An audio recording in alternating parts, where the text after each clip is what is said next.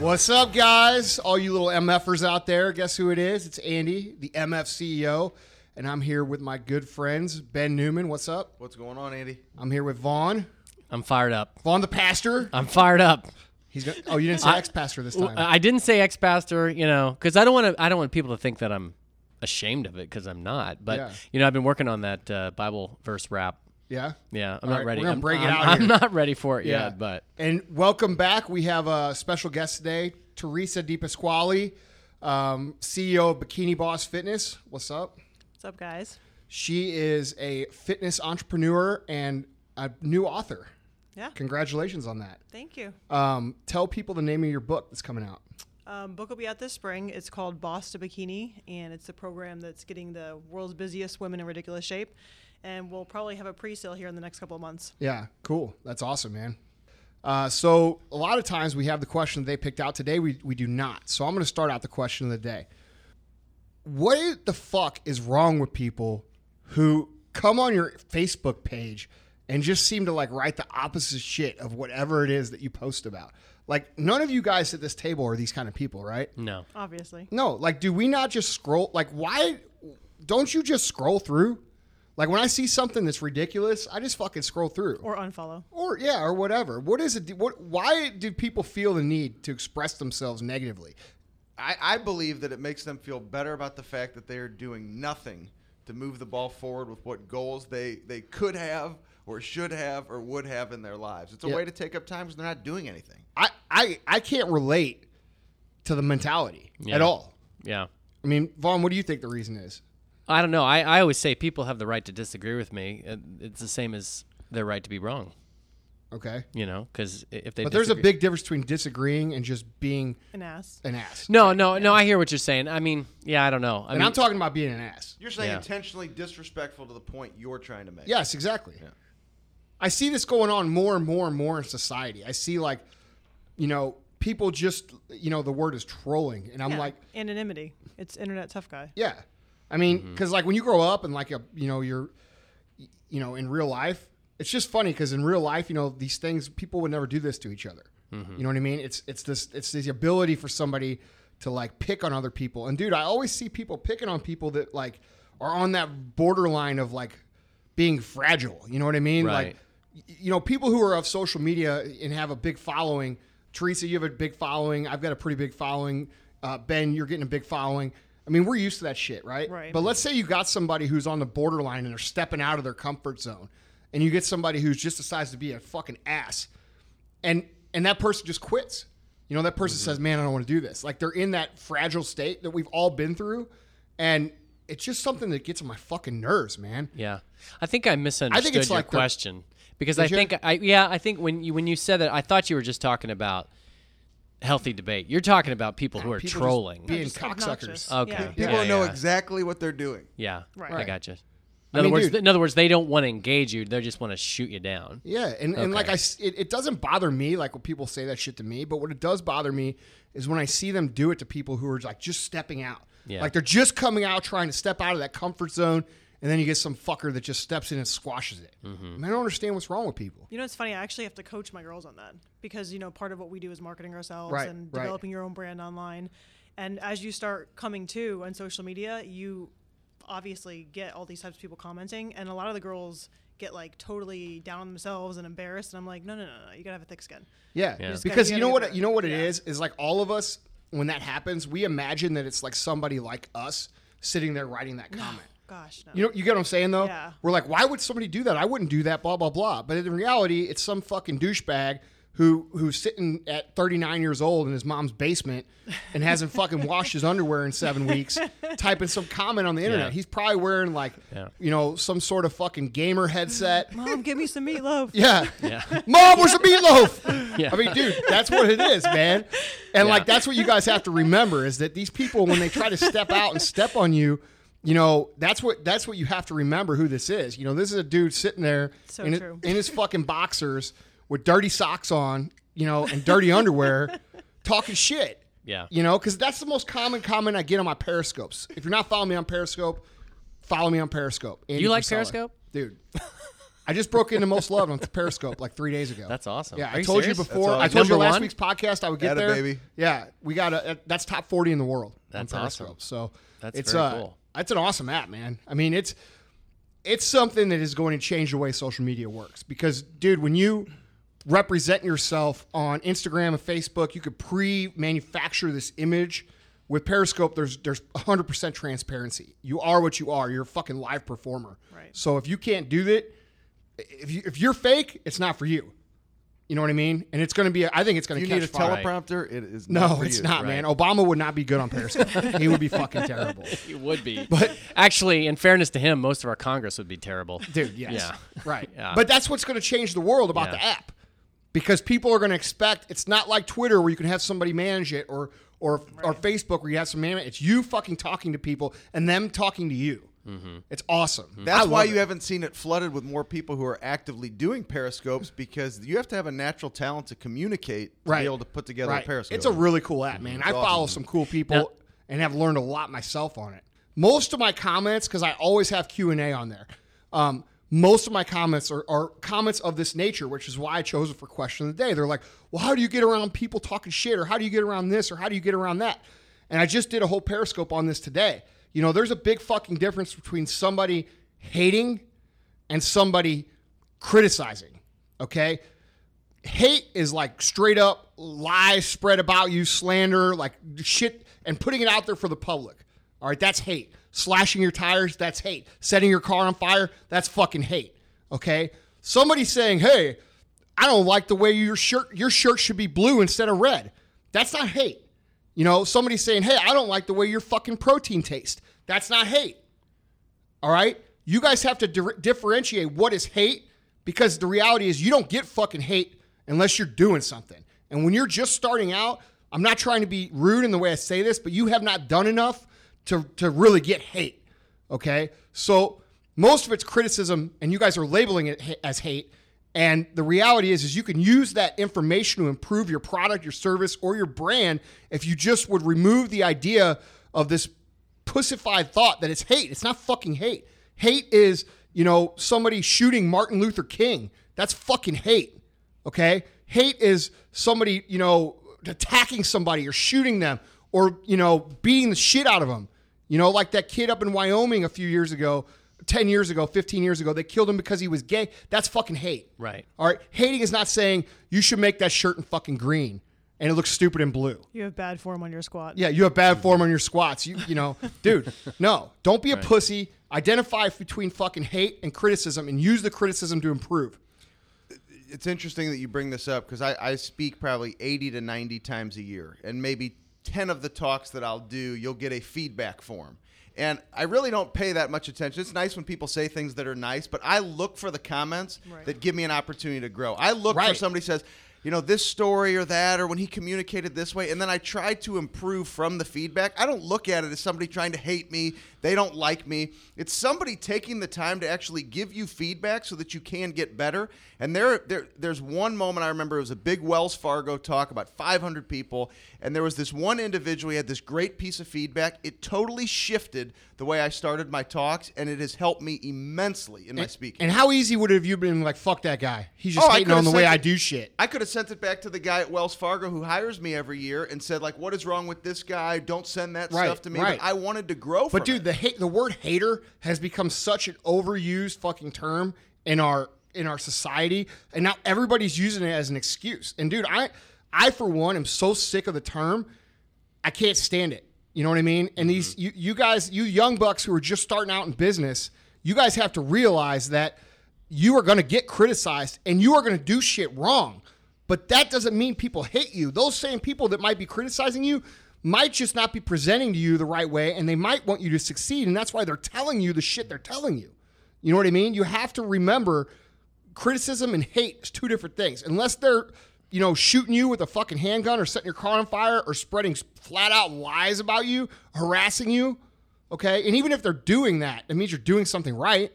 You know what I mean? So quit using it as a fucking excuse because I'm tired of seeing it. Everybody I see on Instagram, I see 20 fucking memes a day about haters. Dude, you don't have any fucking haters. Your only hater is in your own brain, and you're afraid of what people might fucking say about you if you step out and do something. That's it. Absolutely. And You then know? when you get fixated on the haters, you're not doing your own shit. No, So exactly. you're And- focused on the wrong thing. And you're imagining it anyway. You're saying, "Oh, I have this idea and I want to step out and I want to do this, but people might say this and they might say that and they might say this. Oh, you know what? I'm not going to do that." And that's what fucking that's what people call haters. When in reality, it's you talking yourself out of doing something that's going to benefit you. It's it's craziness. It's insane. So, so you know, Su- Susan Powter or whatever the fuck that lady's name was. Back, stop the insanity. You know what I'm saying? Remember that lady? yeah. Dude, the- the isn't that her spike- name? Susan Yeah, Powter? yeah. The, Yeah. the, the, the platinum, not the platinum, but the pewter headed spiked. Yeah, lady. yeah, dude. yeah, yeah, but yeah. dude, you know Yeah. what? Stop She was all about helping overweight people get in shape. Yeah. And dude, she branded herself and she was awesome, dude. Stop the insanity. Mm-hmm. Stop the fucking hater insanity. It's ridiculous. You know, do it because you need to improve. Don't do it because, you know, don't not do it because you're imagining shit that doesn't even exist. That that seriously makes no sense to me. You know what I mean? Absolutely. So unless somebody's slashing your tires, I don't want to fucking hear about it Absolutely. you know? So, question of the day answered. now, what are we really going to talk about? What are we talking about today, Vaughn? Well, we're going to step out here a little bit because the topic's a little out there. But in the last two weeks, I've heard a lot of people complain about how common it is to have really lousy meetings at work.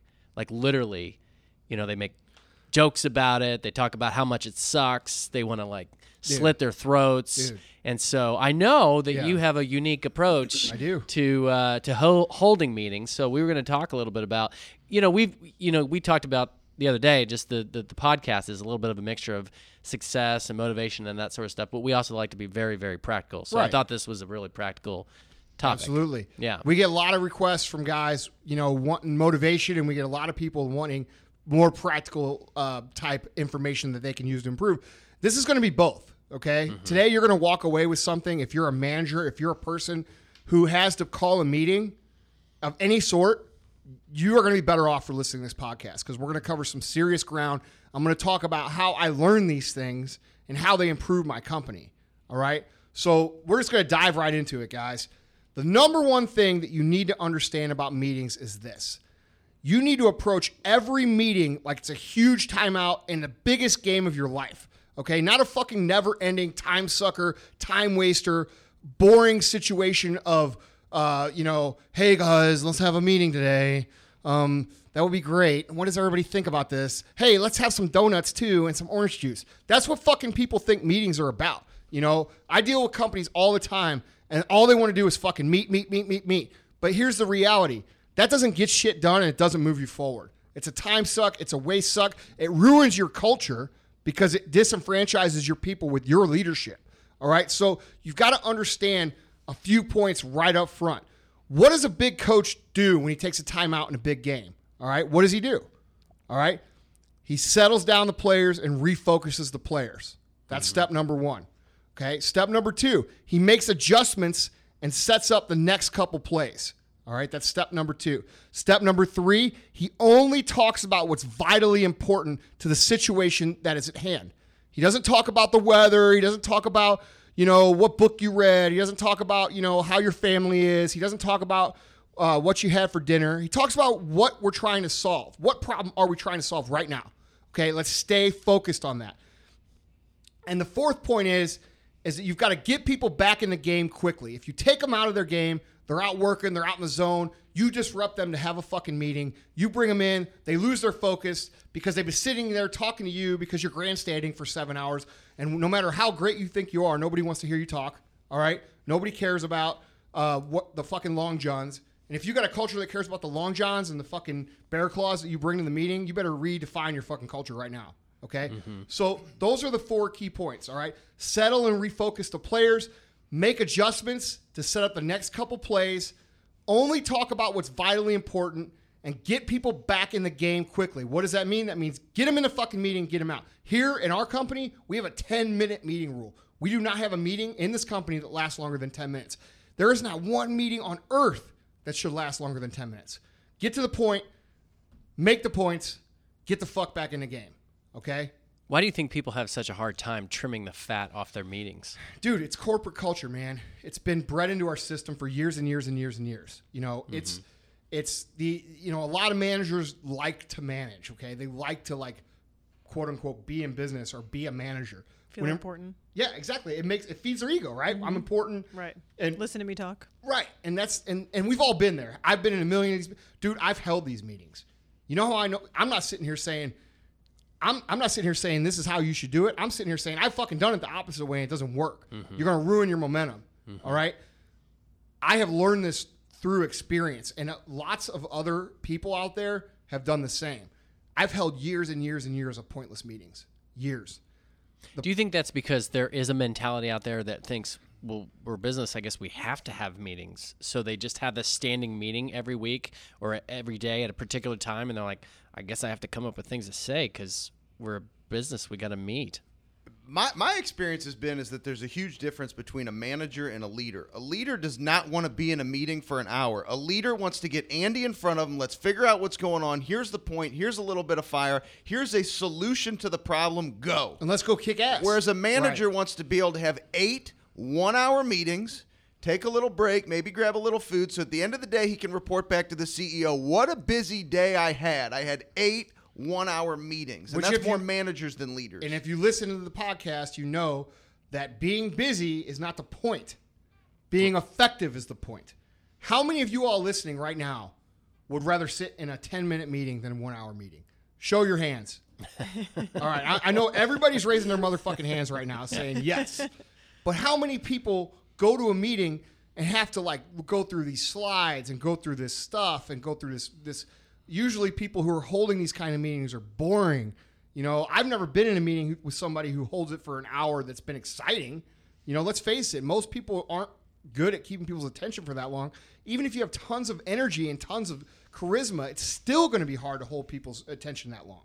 You know, we do 10 minutes. It doesn't mean you have to do 10 minutes. That's what works for us. But just do the points that we're talking about. Well, I think the other point to make too eh, that is a good one is that we're talking about the meetings that you regularly have to have. They're obviously going to be Yes. every six months, every couple years, a meeting where it's going to be more of an intense planning session. But Yes. but yes, on a regular basis, you're talking about don't keep keep people in the boardroom for two to three antiquated hours. From back before there was like easy communication like there is now. Yeah. Because now like you can communicate most of the stuff you need through email or text, whatever Yeah, you need to do. And that's the meetings are literally need to be very like for me it's trainings. Right. If I have to train them on something, it's like come in, boom, get them out. See, I'm online, so I've, I have to be efficient. Right. Because I can't get people in one spot often. Right. So it's taught me to be very efficient. Right. But it's like you can do most of what you need through communication and literally like I don't even really Right, at this point, it's almost like a recap. Like, dude, all right, everybody knows the thing we're going to do. This is how you do Right. it if you don't know. Now get the fuck out and let's go do it. You know, and it should be more like a go to battle meeting than it is a fucking business meeting, in my opinion. You know, but that goes back to the culture that we talked about, how you build culture. You know, Right. Um, I feel like the bottom line, man, is this, and, and people could improve their culture tremendously by following the key points that we just talked about. Too many bosses out there are holding two to three hour meetings. You know, that's all time that you guys could be using to go out and get shit done. For you to hold a good meeting when at all possible, it needs to be done quickly, it needs to be done efficiently, it needs to be done effectively, and you need to be running out of the room ready to kill shit. That's the bottom line. You know, people need to trim the fucking fat, get to the point, and get your guys back in the game so that you guys can win. Okay, this isn't about who's the coolest guy in the office or what we ate for dinner. Nobody gives a fuck.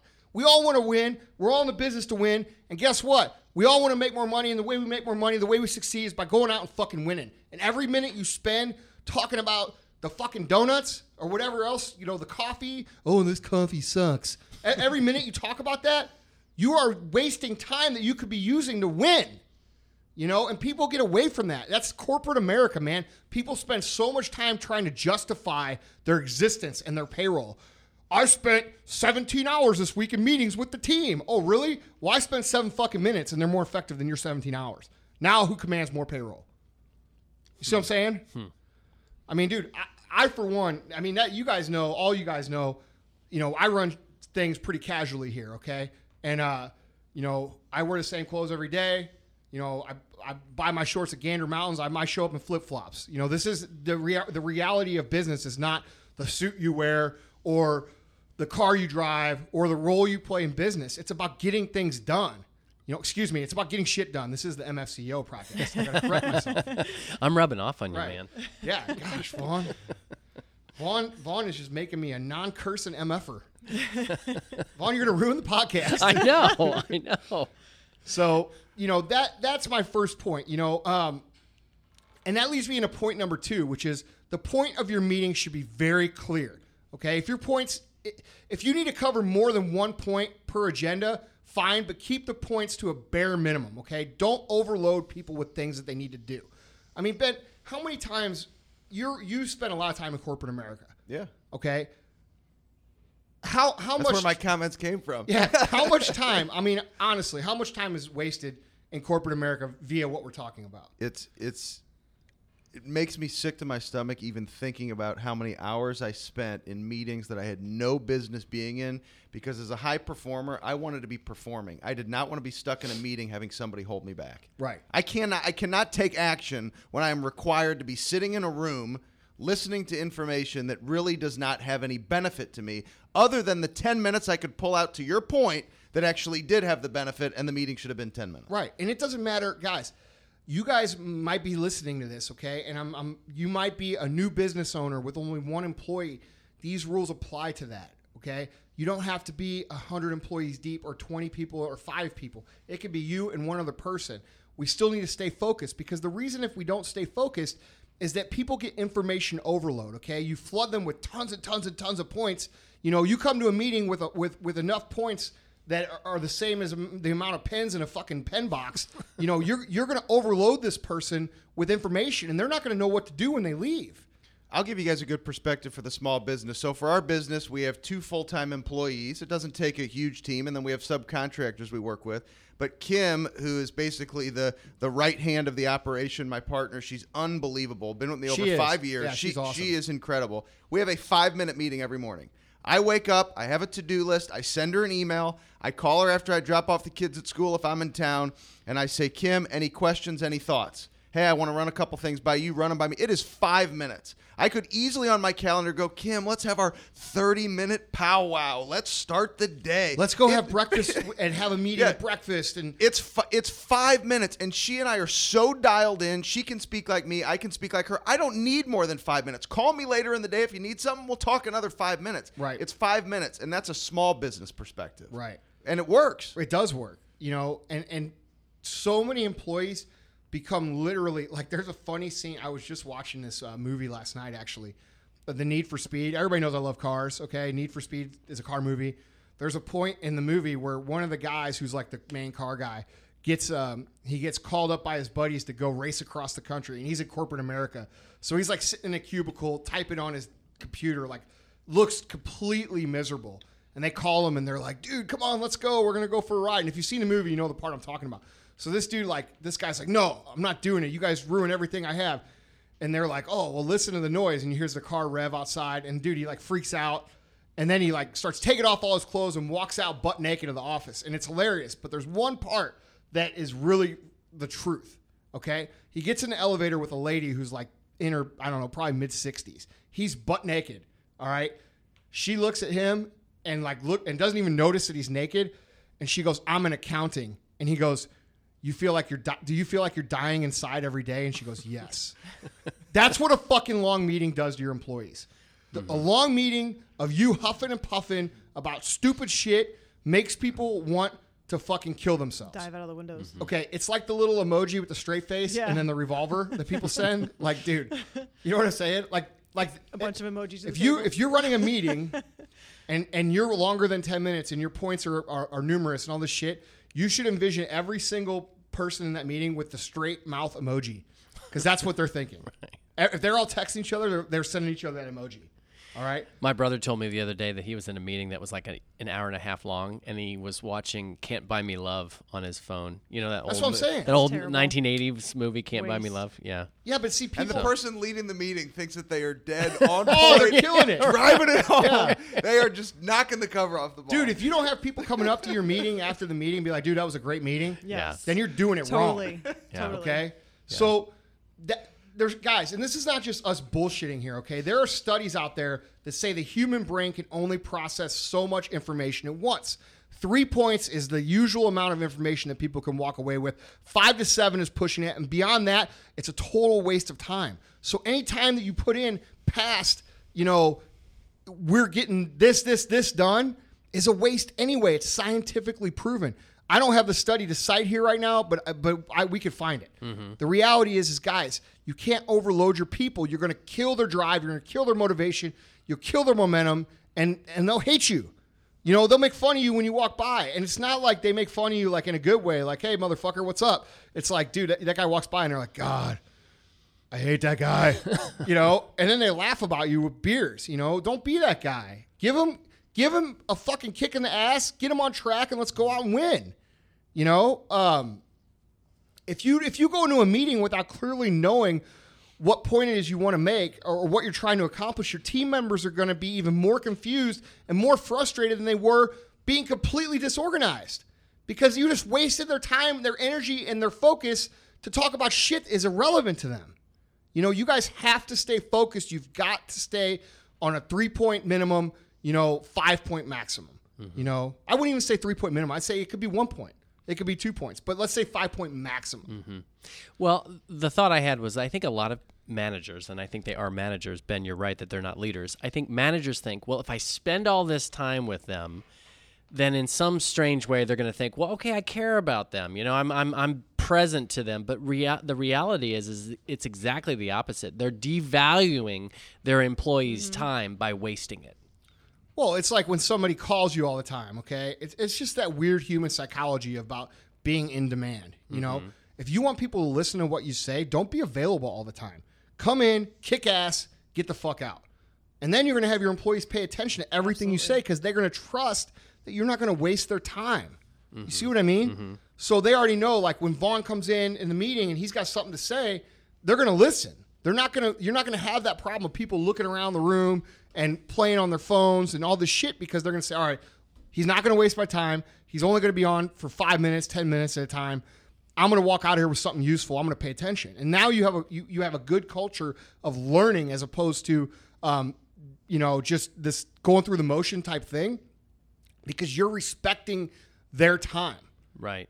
Okay, so maybe you're going to get to this, but I'm going to hold your feet to the fire a little bit. So you talked about trimming the fat from your agenda and you talked about only including that which is the most necessary. Well, suppose you're coaching a manager or a CEO or whatever and they have they have an agenda in front of you and they say, "Okay, Andy, this is the agenda that I had planned for the meeting that I was going to run." And you see that it's full of all sorts of crap that shouldn't be on there what are the questions that you're going to ask him or what are the little guidelines that you're going to give him that's going to help him to trim the fat on his agenda Right. you know okay. what i'm saying Okay. So I'm coaching somebody who's giving a meeting. Right, exactly. So that's a great question and a great point. It's a, and it's a different perspective than what we're talking about here. All right. You're coaching a manager who man a direct report who manages people for you. Okay. First thing you've got to ask is Is there a point on the agenda that only applies to some people? Because a lot of people like to do this. They like to cover a point they think that that's an efficient way to handle business. And they think like okay i've got two guys that are screwing up out of 20 i'm going to cover their screw up in front of everybody.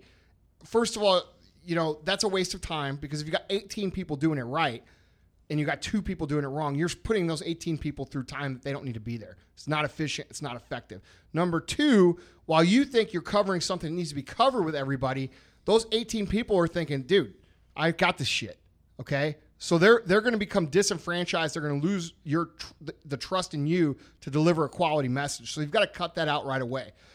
Um, the second question would be, you know, is there a point that I could just include in an email, a short email, a short message? And and the likelihood is there's probably a couple points. So you could just summarize those, those points in an email. Take those, make a short email, send them out as a supplement to the meeting, something like this. Hey guys, I know we just had this meeting. It was really good. Thank you for paying attention. Um, two things I wanted to mention, but I didn't want to take up a lot of your time. Is boom, boom, boom. Right? That's real easy to do. Can I ask a quick follow up Sure. question? So you've got to basically build a culture where people understand they're going to be held accountable for reading that email. Oh, Yes? yeah. Okay. Absolutely. So otherwise it doesn't work. Yeah. But yeah. I make them all respond. I do too. I have a Okay. they have I have a policy when I send any kind of an email I put in the thing please respond Right. and they need to respond to let me know that they read it. Right, and, and we do the same. We just have received and understood. Mm-hmm. So all you have to, all they have to do is received and understood. And if they don't send that back, they get it. They get a call, or we come up and see them and say, "Hey, did you get that email?" Blah blah blah. And everybody here is, is is trained in that fashion. So Mm-hmm. it's a good idea because it keeps you know everybody. It's not like to like. Guys, this is not like something you know where you're bringing down the hammer on somebody. It's sometimes e- people don't get emails, so you need to make sure that they're They getting got it it right. you know, especially when you're sending out important important messages, you know. Um, so definitely, you know, make sure that you're that you're following up and that they're responding. That's a, that's a good point. Um, you know, another question is: Is there an explanation of a point that I could just put down on a handout or tell people to read on their own time? Do that. You know, a lot of companies have just simple things that they hand out. You know, like a newsletter or this or that or a summary. You know, every week that's better than somebody spending five hours of your day. And we're talking about options here. You don't have to use all of them. You don't have to put in all of them. We're talking about different ways you can get this information out, right? What what strikes me about what you're saying is that you're treating your your employers like they're adults. You're not you're not holding their hands. Yeah, you shouldn't. People Right. hate that. Right. Do you not hate that? Yeah, absolutely. But I'm uh, I, I mean I'm stating the obvious. Don't you want to just go out and do your job? Isn't that what Exactly. you wanted to do when you worked? Absolutely.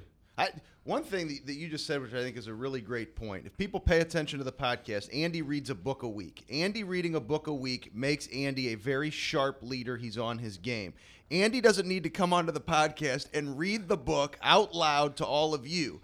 But if you really want to get to the next level, if Andy mentions the book, are you willing to go read the book? That's the point. Andy doesn't need to print out 25 And- and- pages and he's from the using- book and read it. If he says it's a good book and it helps for these three points, read the book. Right, and he's using Andy as a term for like you. You know, he's not talking specifically about Correct. me. Right. You know, it, it- he's saying a leader. That's how you should be handling it. You know what I mean? Right. Unless you just want to come over and give me kids.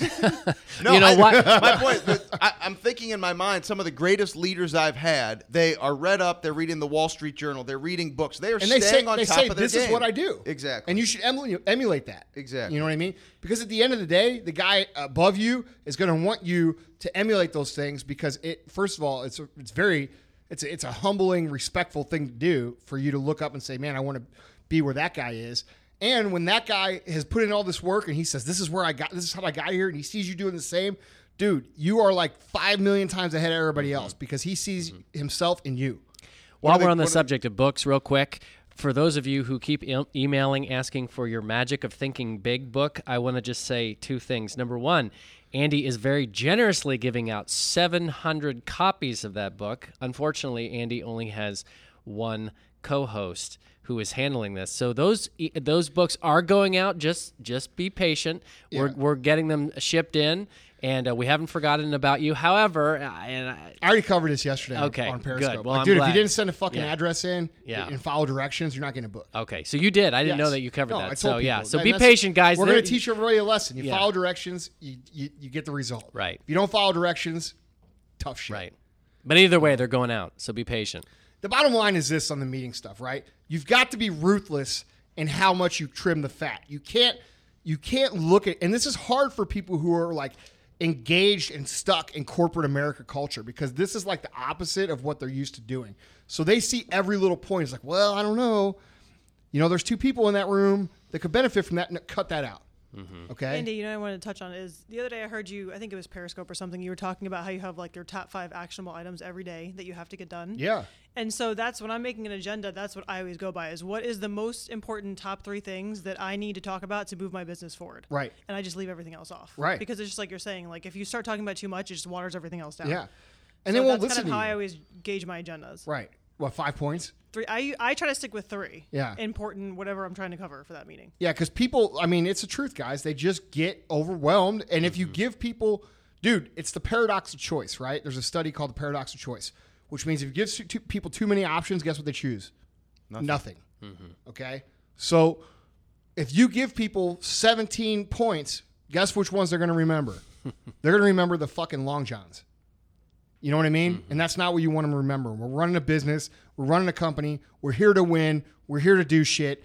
Let's not worry about what orange juice we have or what, you know, people are like, it, it like, I'm just going to go off here for a second, okay? Just warning you. But the corporate America culture of like where we get our donuts and where we get our coffee and where we get this and we're to go have drinks and we're to do this and we're people are so wrapped up in like playing the role of what they see business to be that they never fucking get anywhere. And it's like disgusting to me. Like I go to meetings at other companies sometimes and they're like, "Oh, well, we can't start the meeting until the donuts are here." Motherfucker, I'm not here for the fucking donuts. I don't give a shit about the donuts. I don't care about the fucking breakfast burritos. I don't give a shit about that. You know what I care about? How can we move forward? And guess what? That's what your employees care about. If they don't care about that, you've got the wrong fucking culture going for your company. And and and, and I did not say you had the wrong employees. I said you had the wrong culture. Okay? Because the culture is instilled by you. Hmm. Okay, if you've got people worrying about the orange juice or the kind of bottled water they have, or the icing on the long john isn't perfectly straight, dude, you have the wrong culture. People are worried about the wrong shit, and guess whose fault that is? That's not their fault. That's your fault. You know, and it's time to change it. The corporate America thing, it, it's done. You know, and so many people I see they try to run their business in that manner because they think that's what business is supposed to be. I don't know if they like see movies and Always shit. been done that way. You know what I'm saying? Like they see movies, they see TV shows, and they see people doing this. Yeah, and you know, I, I don't know. It just disgusts me. Hmm. I couldn't survive in that environment, which is probably why I own my own business. right. Yeah. I mean, could you see me in a fucking office like that, Oh my god. dude? Talk about like going crazy, man. Like I would go fucking crazy.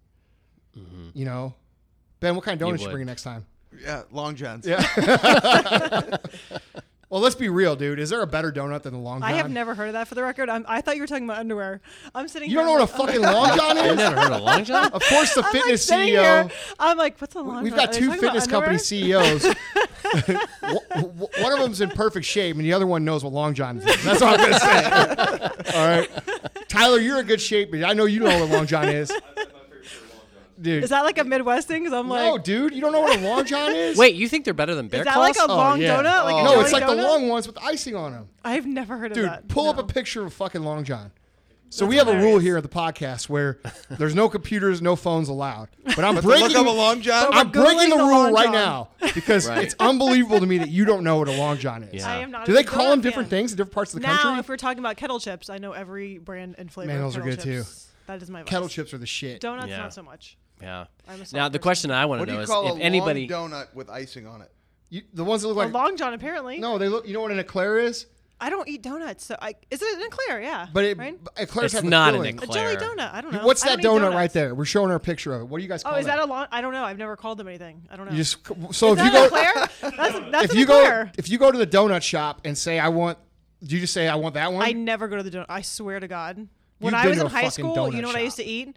Krispy Kremes. That's the only ones that Right. glaze. I only glaze. glazed. Well, they donuts. have That's Long it. Johns. I only Yeah. eat glazed. Yeah. I'm a simple girl. so what would you call that thing? a donut. No, that's a long john. That's all. See, I am informed now. listen, you learn something new every day here. all right, that's the goal. I'm totally informed. do. Now I have to go try one. You do. You think so? Happy Meal. Raspberry Next jelly Happy Meal. filled. What's your favorite donut? Vincent Van Donut, the glazed with white icing. It's Yeah. un- See, glazed is- unbelievable. Dude, I like my strange jam. donuts Glazed here in with St. Louis. icing. Yeah, strange Unreal. donuts. Strange good. donuts. Have you had them yet? Uh-uh. Holy shit, dude. Yeah. Yeah. No, dude. I, listen, those guys like the, they. that a they- chain? they're, no, they're a local shop, but hmm. they're they're They're lo- they're lo- hitting it big, man. These They've got a couple of stores they've got- though, right? Yeah, they've got Yeah, yeah. crazy donuts, dude. Like shit that you would think like, oh, that doesn't sound very good, but then it's awesome. Like they, they're just a cool little business. They made friends with our guys at Brentwood S2 at the local store here, and then they bring them in here. Alright, I'm getting hungry. And dude, I mean, I'm not a donut guy, but those guys got it down. Uh, have know? you ever gone to Canada and had Tim Hortons? No. Uh, have you been Tim Hortons? Yeah, I've been, been. I've not had their donuts. Oh there. man. Did you see the one I posted good. from uh, Brooklyn with the donut with the ice cream? Oh yeah.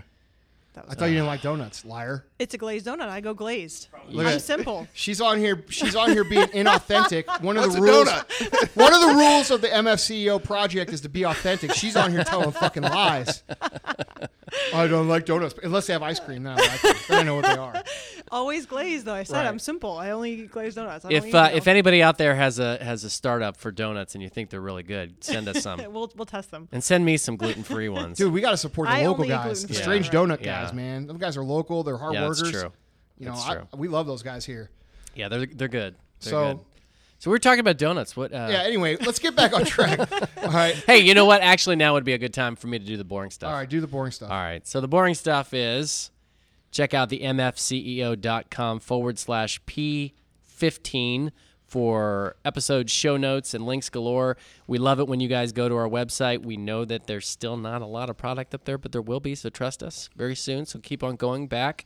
Uh, let's go do the uh, social media connections, starting with the lovely Bikini Boss. Oh, am I sharing my social? Yes. It's uh, Bikini Boss Teresa is my Instagram, and my Facebook is Teresa Di Pasquale WBFF Pro. Great, Andy. Um, I'm at Andy Frisella on Instagram, at Andy Frisella on Periscope, and MFCEO one on Snapchat. Periscope, Instagram, Twitter at Continued Fight, and Ben Newman for everything else. At Vaughn Kohler, V A U G H N K O H L E R, for everything. All right, guys. So before you finish with the uh, boring shit, I'm done. okay, please, when you listen to the podcast, please leave us a review. Okay, we're not charging for the podcast. We don't hawk shit on here. You know, um, we're we're we're asking for reviews. If you find the content valuable, leave a fucking review and say so because that's how we live and breathe and and, and die on iTunes. Okay, so if you're listening and you think the podcast is is great, leave us a review. Um, if you don't think it's good, uh, just forget that I said that. Don't leave us a review. But Yeah. you know, While we're on that topic, I just thought we don't have to do it today, but I thought in the future I want to start giving more uh, shout outs to some of our fans through Yeah, social man. media. So uh, we'll probably, if you post nice comments uh, on our social media uh, I've got accounts, one. uh, yeah, why don't you give somebody a shout I've out? got I might one here, one. man. I'm going to break the Um, rule. You broke the rule. I can break the break yeah, the rule. look, dude, I've got Okay. people coming on Periscope, dude, leaving like ten thousand hearts on a Periscope. Broadcast. That's awesome. I mean, crazy shit. And uh, you know, I want to just want to mention some people. Um, we've got Jordan Benedum. Uh, dude, he's always leaving huge amounts of hearts. Is that is that at is that his? It's at Jordan Benedum. Uh, no, he is uh, at always x22. Okay, and then I got Jeff Rowlett uh, at NNN Rowlett. Guys killing it on Periscope. Travis Newman at Travis J Newman. Um, uh, Sue Nielsen at Sue Nielsen. Dude's killing it on Periscope. I mean, dude, these guys come on and, and guys, I just want to, you know, those are just a few. I've got a lot of people who are just killing it with uh with the support on Periscope. Yeah. I mean, like I mentioned, we've got to the top 40 in the world now. Um, and people understand that our mission with the MFCEO project, I think some people aren't um, grasping it. And, and, you know, guys, our reason for doing this is because the way people have been raised for the last 25 years is quite honestly, from my point of view, total bullshit. Okay. They come out with this everybody wins, everybody gets a trophy, life is going to be perfect. And then you get to be like 25 years old and you're like, where's my millions of dollars and why aren't I famous and why am I not successful? That's because the people who raised you fucking lied to you. Okay. And the, and the politically correct, um, society that we live in painted this perfect picture that isn't the truth. So our mission here is and why it's called the MFCEO project is because this is a fucking project for us. This isn't something we mm-hmm. get paid for. This is something we do because we want to change the world. And we want to make an impact on a billion lives. Okay? Mm-hmm. That's our goal. Our goal is to impact positively a billion lives. So when these people come on Periscope and they push and push and push and click the hearts and, and, and so leave reviews on our on our podcast and all that, you guys are a part of us fixing an issue with our society. That's our goal. Absolutely. And and guys, you guys who are hardcore supporting us and, and pushing us forward, thank you so much because it, it's something that needs to be done. I don't see very many other people really doing this, um, and and it needs to be done. That's the bottom line. Absolutely. So we just really appreciate the Can, I- support. can I give a couple shout outs? Yeah, yeah. So, uh, guy, I don't even know how to say this, but a guy at at Liosco83 underscore train to live just said just something really nice about us and, and how much it meant to, that we, we built him up and Yeah. encouraged him every day. There's an at Johanna, uh, Johanna, if I'm saying that right, it could be just Joanna, but it's at J O H A N N A Cabral. She said some really nice things. And then I got a kick out of this yesterday. And of course, Ben is up till all hours of the night. But uh, I couldn't sleep last night. I was up till I was up at like three o'clock in the morning, and I noticed that somebody literally within well, and actually I was up before that, but somebody literally like five minutes after we the podcast dropped because it drops at midnight. Yeah. I think like five minutes after somebody posted a pair of clapping hands, and that was uh, that was at Margarita Fit eleven. Yeah, I recognize her. Yeah, She's always on Periscope yeah. too. And I was like, oh my gosh! I even uh, uh, messaged her. I said, "Boy, are you up early?" Either either that or out late. So, but you know, we have tremendous fans who are incredibly supportive and. I don't know. You call them fans, followers, listeners. I don't know. I- No, we're whatever- part of a Yeah, movement we're, we're we yeah, are. yeah, yeah. You We're guys are- part of a see, movement. we might be sitting here talking about these things, but you guys are supporting it, spreading it, telling your friends, sharing it, giving hearts, leaving reviews, and that's what propels this message. Yeah. So, and that's the point that I want to say is just thank you so much for making that happen because we could sit here and talk about this stuff all day long, but if nobody listens or nobody reviews or nobody supports it, it doesn't fucking matter. Absolutely. So you guys are lifeblood of what we do. Absolutely. Right. And I just, uh, you know, And that's not a tangent. We uh, No. we definitely don't consider that getting off topic because that's No. very very very important to what we do here. Yeah, I mean, So. it- it's humbling for sure, man. It's exciting too because I feel like we're making a difference. You know, like now when I say we, I don't mean like we in this room. I mean everybody listening. Yeah. like we're making a fucking shift. You know, mm-hmm. I see people every day on social media getting more and more and more tired of the politically co- correct, ridiculous shit that everybody mm-hmm. argues about. You know, we're not we're not letting the media turn against each other and get us on different sides of irrelevant shit anymore. Right. And I think society's changing. I feel like we're Right. turning we're sick we're all sick of it. Right. You know, so it's fun to be a part of that. Yeah, you know what I absolutely love about our our sort of our listener base too. At least this is the case with me, and I'm pretty sure it's the case with you guys too. I have I have people that follow me, and their their handle is like at Jesus loves you twenty three twelve, and then another one will be like at squat to dominate. 26 you know and it's just a very wide variety of That's people because we're all it's tired awesome of it. yeah You know, the stuff we're talking about, like this meeting shit that we're talking about right Yeah. here, um, all of us have sat through that stuff. All of us know what it's like to have somebody make a comment at us, towards us, that discourages us or makes us upset, like we talked about on the intro. Mm-hmm. All of us know what it's like to have to build a culture if you run a business, how hard that is. Mm-hmm. Everybody knows what it's like to deal with someone who's offended by every little fucking thing and be like, dude, what the fuck is your problem? You know what I mean? We're all tired of that shit. And that's the point, right? We all stand for the same things. We all are pushing forward together. And it's exciting because I can see it making an impact. It's really, really cool to be a part of. So thank you guys um, so much for everything that you do. Um, but to bring it back on track um, and get back to the topic, you know, guys, there's a fine line. This will be point number three of, of, of the meeting thing, okay?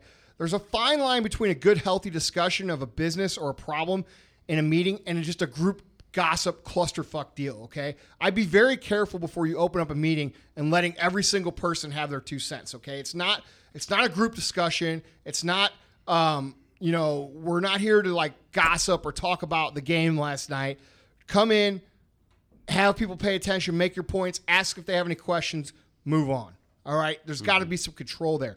And I see a lot of people just throw meetings and, and they want to make sure everybody has their whole two cents and this and that. And then you end up, what you end up with is something that never was intended to happen. You never end up with something that provides a result. You end up with this off topic discussion about how the water cooler should be filled every three days instead of every two days. Shit that's irrelevant. Okay. Um, it's not that you don't value employees' opinion because that's important, but but the reality is is that the, the, the problems are better shared through an email or a quick uh, impromptu meeting or some other form or way than they are addressing it with the whole group because if somebody has an idea it's important that you listen to that idea because you don't want to devalue or demotivate that person even if the idea is fucking terrible they most people just want to be heard okay and those times are very good to educate people. They're very good to bring people on track with what's going on. But that shouldn't be done on meeting time with the whole group. All right. And too far too often I see people trying to address, you know, and give everybody their their input for and everybody has the floor for 30 minutes. And and you got to realize that when you have 12 people, that might for 10 of those people, that might be the most attention they ever get. And boy, do they use it. that's exactly right You know what I mean? yeah So, you know, we don't have this problem here at our company because, like I said, we keep it short. We we we get to the point, we get some action steps, and we move the fuck on. But in many companies, getting feedback from people gives them the impression that they're gonna that that you're actually gonna take their advice. and Everybody's gonna listen to them, and then they get really upset. Okay, when you don't. So, like, let's say you give Joe from accounting the floor for 10 minutes and he get, pours his heart out. He goes home. He says, baby, it was awesome. I, I ran the I ran the meeting today. Everybody listened to what I had to say, blah, blah, blah. And then he goes to work the next day and it's not implemented. And the boss says, Hey man, you know, I think that's a decent idea, but we used to do it that way before you were here and it didn't work, and this is why it didn't work. Then he goes home that next night. He's like, Those motherfuckers made me look stupid because they let me say my idea in front of everybody, and now I'm embarrassed. Hmm. Right? Because that's what it comes down to. They say their idea in front of everybody. You don't implement it, so it's embarrassing. So, like, guys, there's a time and a place for everything, and realize that when you think you're doing somebody a favor in a meeting by giving them the floor for 20 minutes and letting them throw their idea out there, how are they going to feel when you don't put it into play? They're going to be embarrassed and they're going to fucking hate you for it. All right. So you're doing them a favor by handling those kind of things privately. Um, bottom line is this you're the leader. Along with a few trusted advisors, it's up to you guys to make the tough, critical decisions. Okay. You put too much up for discussion and decision making by consensus, and you're going to make everybody look stupid, and you're going to look stupid. You're going to walk out of there with no clear vision, no action steps, no agenda to improve, and you're going to kill everybody's morale. So it's up to you to come in, run shit, and get out and make shit happen.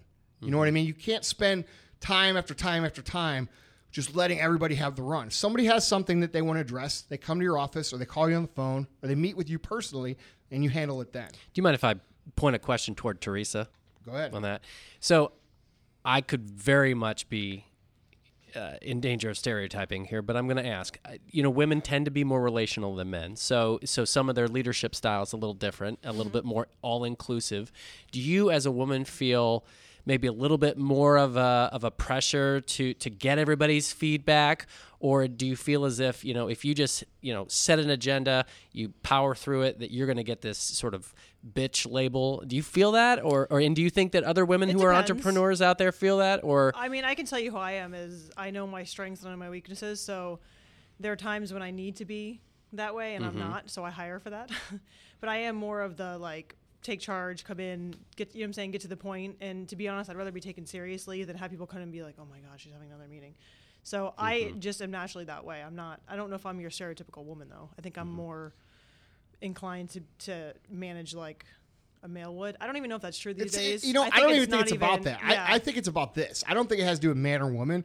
I, I think that you're what you're. I think the reason you're asking the question is because you know typically women are labeled more emotional and sensitive exactly. than men. But mm-hmm. I don't even think that's the case because like we have more men than women. And I'm gonna tell you right now, the women that we have kick fucking ass. They don't Yeah. ask any questions. They mm-hmm. go do shit.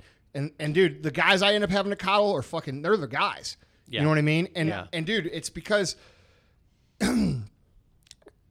dude, when you, it's hard to say this, so I don't know if it's gonna come out right, but when you like allow for that emotional aspect, you start asking questions like, "Are you emotionally okay? Oh, do you feel good?" You're gonna encourage that from your employees. Mm-hmm. So what you're gonna do is, is when you try to like overly make people comfortable and make sure that their little asses weren't hurt and you know let let sure they be heard you're gonna like you're gonna create that mentality because they're gonna know that they can like wind their way into your office or into your ear. All right. So Right. it's important that people realize in your company that this is a fucking business. Yes, I care about you, but the way I care about you is this that we're going to go out, we're going to fucking win. You're going to get paid more than you get paid now. You're going to have more satisfaction than you have now.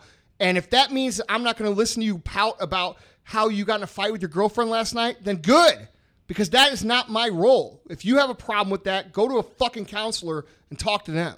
Because I love my employees, I'll fucking do anything for them. But my responsibility is to make sure this company grows so that they have better fucking lives. So they have more options. So they can give more to charity if they choose. They can drive a better car. They can buy a better house.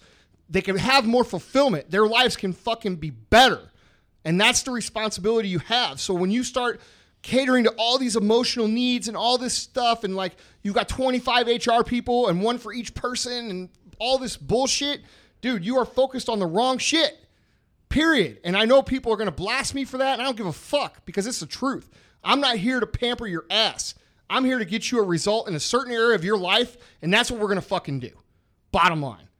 So if you don't want the emotional, you know, bitch whine cry fest, don't fucking entertain it. yeah. I don't.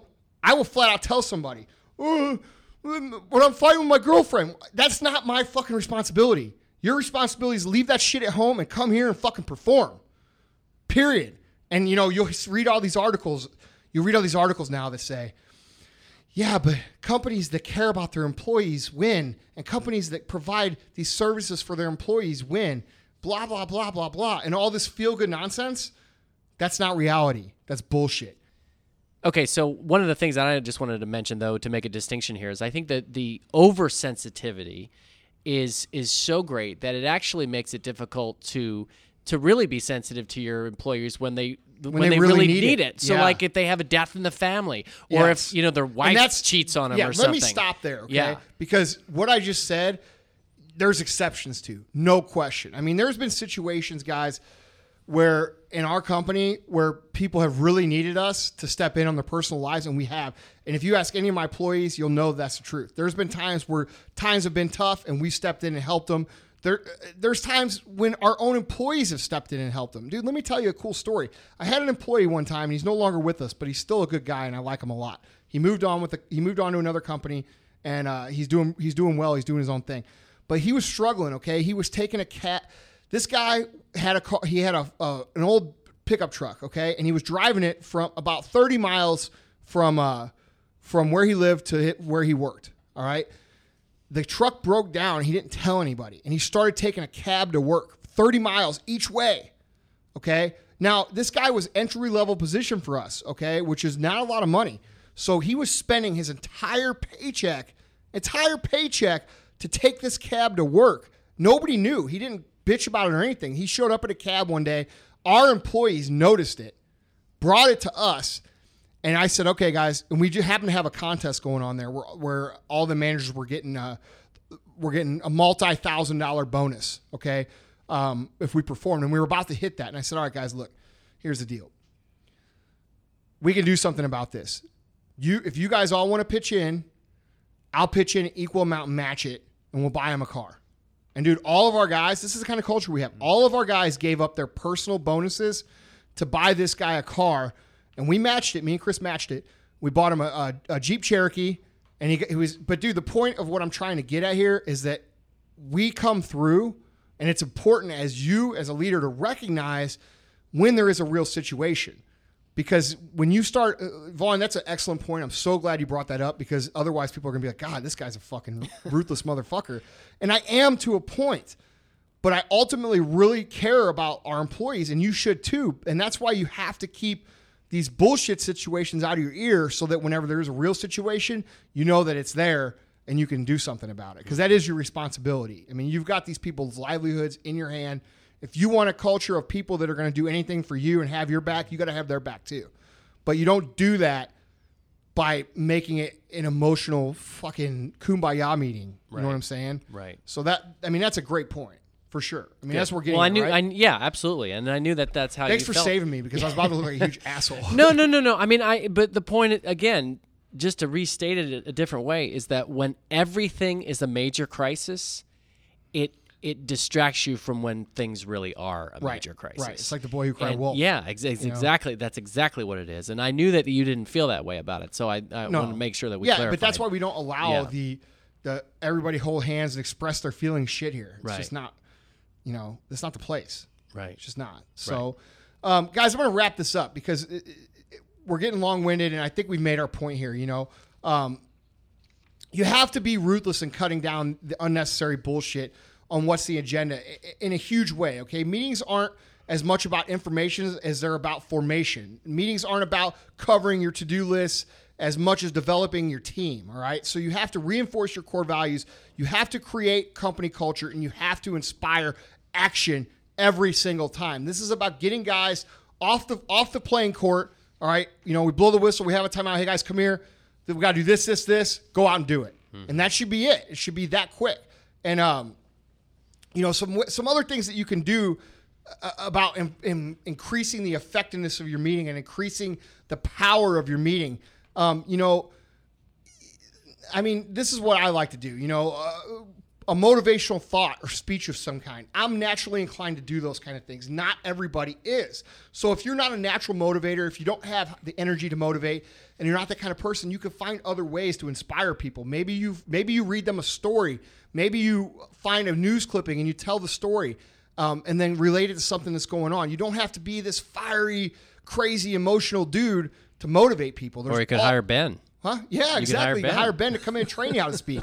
I mean, that's you know, or speak. I mean, the thing is, guys, is that there's there's a lot of things that you can do to help improve the the action that your that your uh, that your company has. You know, um, maybe you tell them a story that reinforces only one of your core values, and you start the meeting off with that, and then you go into your action points. All right?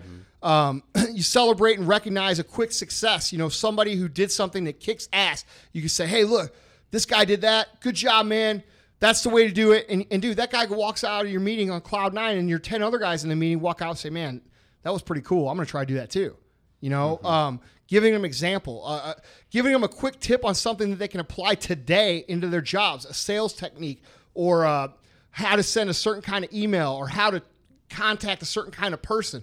There's all kinds of things, but at the bottom, at the end of the day, you have to remember you have to value their time. You have to provide value, just like we talk in products, just like we talk in service, just like we talk in, in any sort of business for the time that they spend in the meeting. Just because you're writing the paycheck doesn't mean that your job is just to come in and not pr- create value. If you're not creating value, you're going to water down your customer. You're going to create the woman who says she's dying inside in the elevator, like we talked about a minute mm-hmm. ago. Mm-hmm. Um, you just don't want to leave these guys bored or mentally exhausted or wishing they were somewhere else. You want to leave them energized. You want to leave them motivated.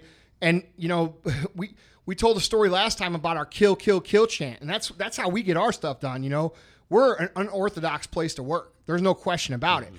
But we end our meeting with a chant, dude. Everybody puts in their hands and we do a kill, kill, kill, and we get out and fucking dominate. You know, and that's just like if we were running a sports team.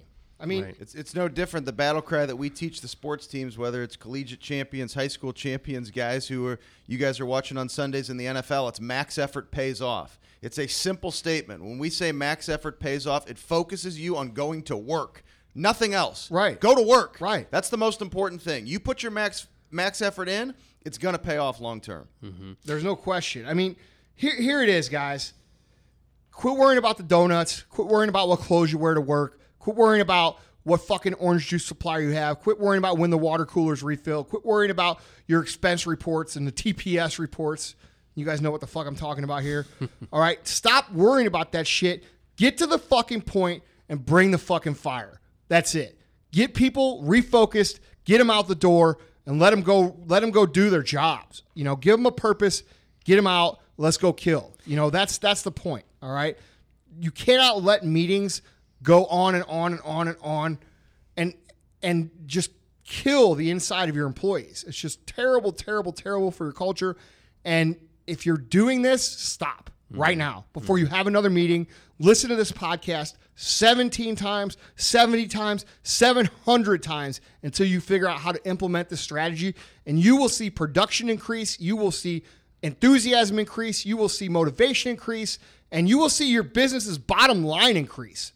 All because you're changing the way you handle yourself in a meeting. So a question I have to ask though is that you mentioned about you know taking some time doing some motivational speech or some some motivational thought, and I know you did offer some qualifications there. You said that's what you like to do, and that's not for everybody. But you know we've all heard the stories of somebody who said, "Oh yeah, my boss was trying to be Abraham Lincoln or Winston Churchill the other day, trying to rally the troops," and with some guys who really mean well, it just falls flat. Why doesn't it work for some people?